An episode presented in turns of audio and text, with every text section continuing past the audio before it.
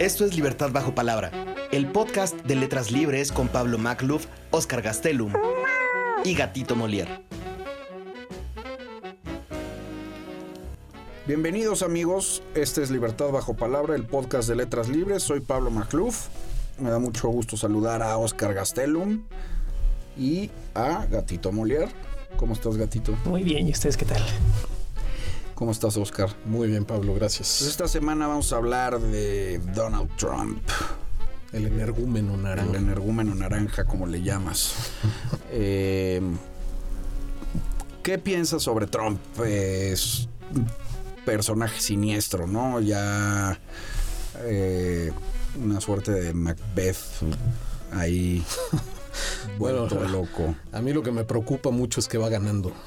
Siento que le está O ganando. sea, que va a repetir.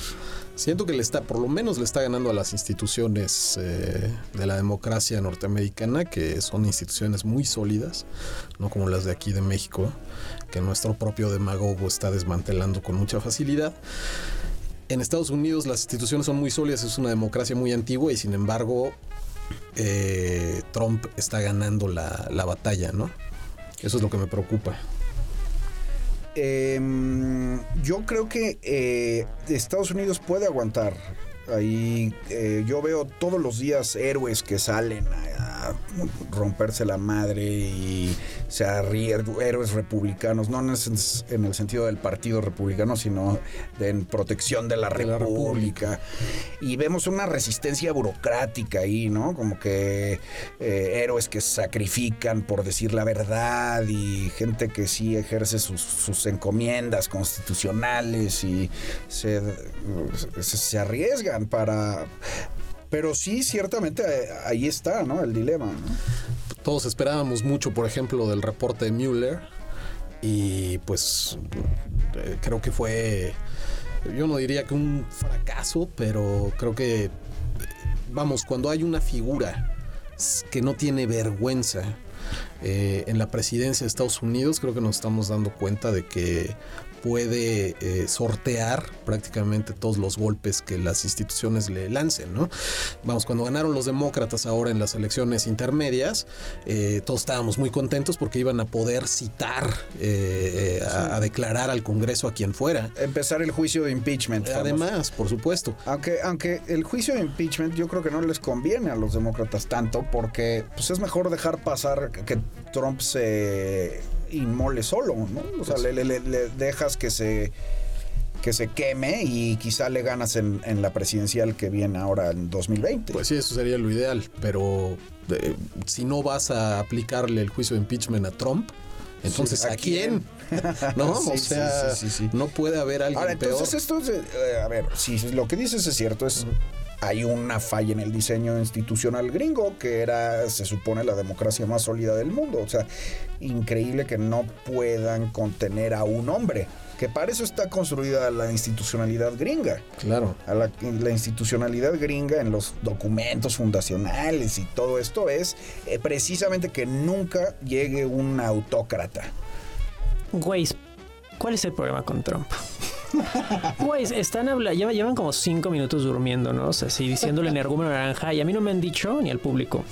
La economía de Estados Unidos está peor con Trump, la seguridad está peor con, con Trump, hay menos libertades de la prensa con Trump, es menos innovador Estados Unidos con Trump, académicamente tiene menos producción. ¿Cuál es el problema con Trump, güey? O sea, porque yo solo estoy viendo sus filias y fobias personales. ¿Cuál es el problema con Trump, güey? Bueno, partamos Sí, de, sí. partamos de, de- de la economía. La economía eh, es eh, de Obama. O sea, eh, es, es algo que le heredó Obama y lo que ha estado haciendo Trump con sus guerras eh, comerciales, de tarifas, etcétera, va a tener repercusiones pronto.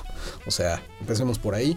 Y lo que está haciendo Trump, creo, es debilitar eh, las eh, instituciones democráticas, La está legalidad. socavando, socavando la cultura eh, democrática, las normas, eh, está dividiendo a- al país más de lo que ya estaba. Además, te voy a decir algo muy importante. Esto es gradual. No, no, o sea, la gente cree que cuando tú adviertes de algo ya tienes que ver un cementerio y campos de concentración. O sea, no. No, no es de un día para el otro. Los, los descensos son graduales, to- toman años. eh, puede un país destruirse en tres décadas o en dos. Sí, no necesariamente en, en cuatro años. Entonces, este, eh, si no ves una tragedia aún, no quiere decir que no esté en ciernes, no quiere decir que no esté encaminada hacia allá. Y por lo tanto, no quiere decir que no lo debas de advertir.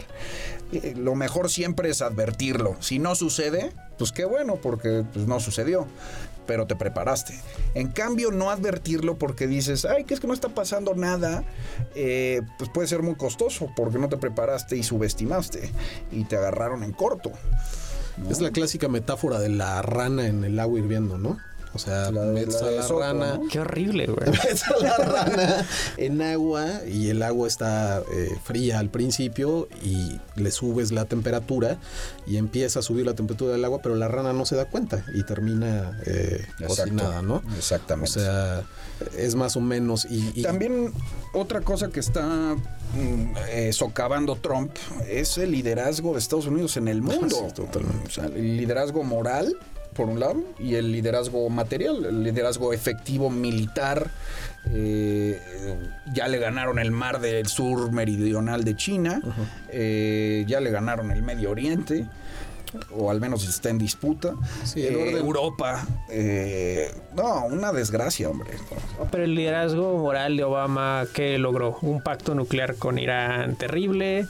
Me eh, en, en medio, en Medio Oriente, o sea, ¿qué logró Obama en Medio Oriente? ¿Qué logró, o sea, qué logró Obama en Europa? Crimea, uy, Osetia del Sur.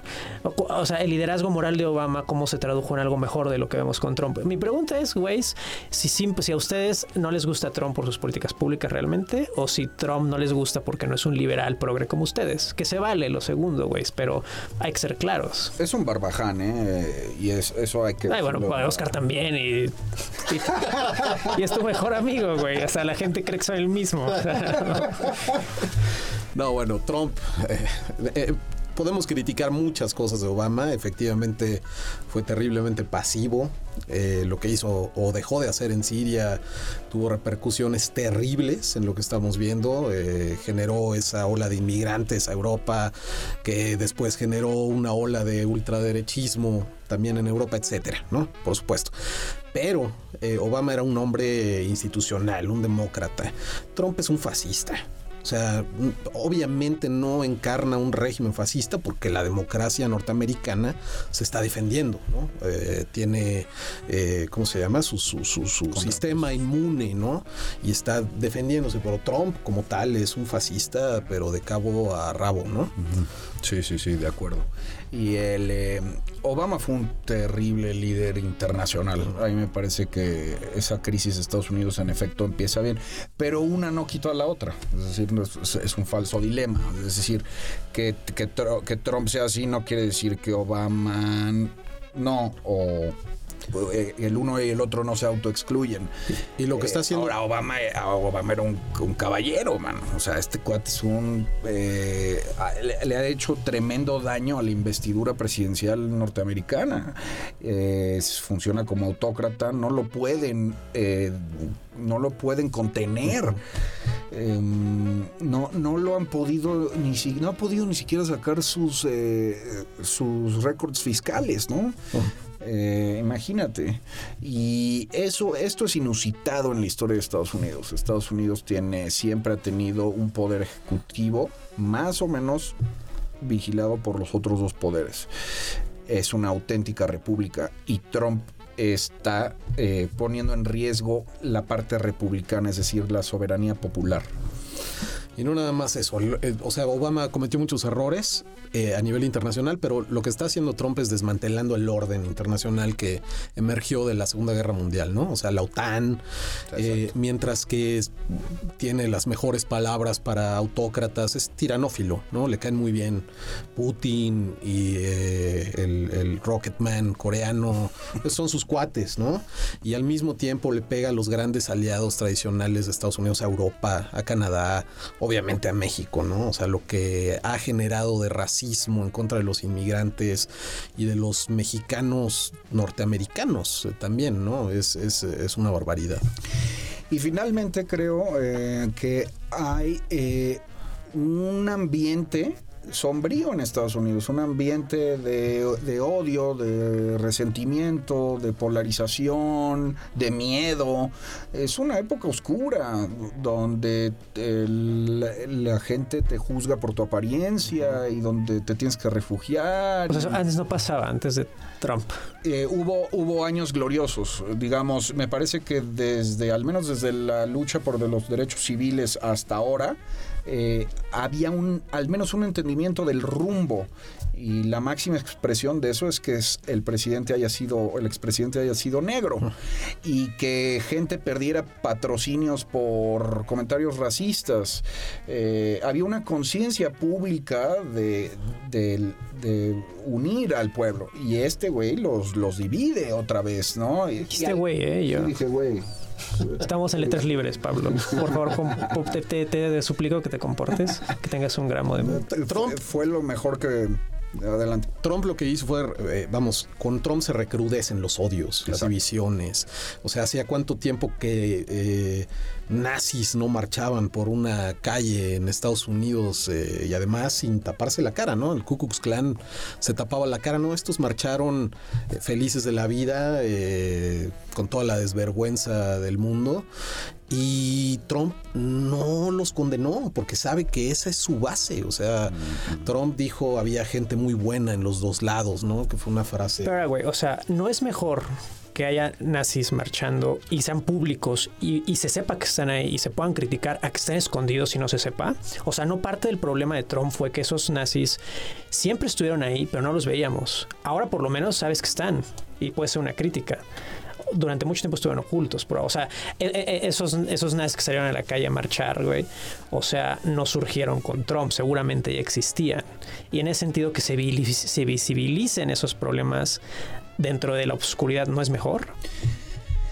Pues yo creo que esas personas no eran, no nacieron nazis. Bueno, nadie, o sea, no, ni, no, no nació nazis nació eh, nazi. y estaban todo el tiempo escondiditos hasta que no, no, no, para nada. Yo creo que el discurso de Trump asusa ciertas energías reprimidas, ¿no? Ciertos resentimientos que no están bien canalizados, no están necesariamente eh, manifiestos y no se han expresado y llega un demagogo, eso es lo que hacen los demagogos, eh, asusar eh, ¿no? anhelos eh, y falsas promesas y entonces ahí es donde aparece el, potencial nazi.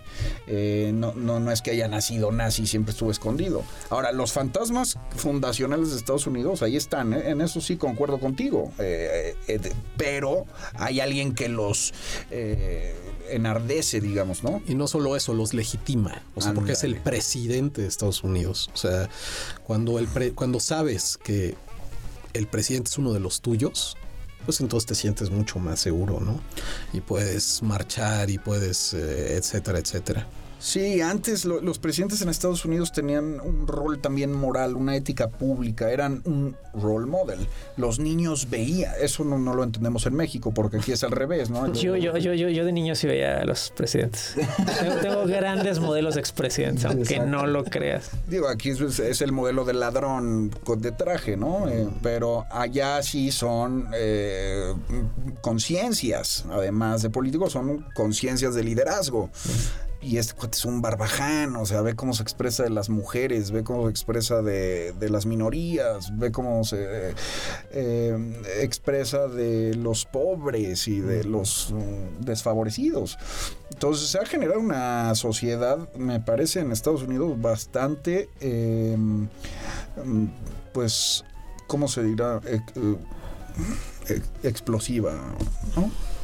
Escuchaste Libertad bajo palabra, el podcast de letras libres con Pablo Macluf, Oscar Gastelum y Gatito Molière.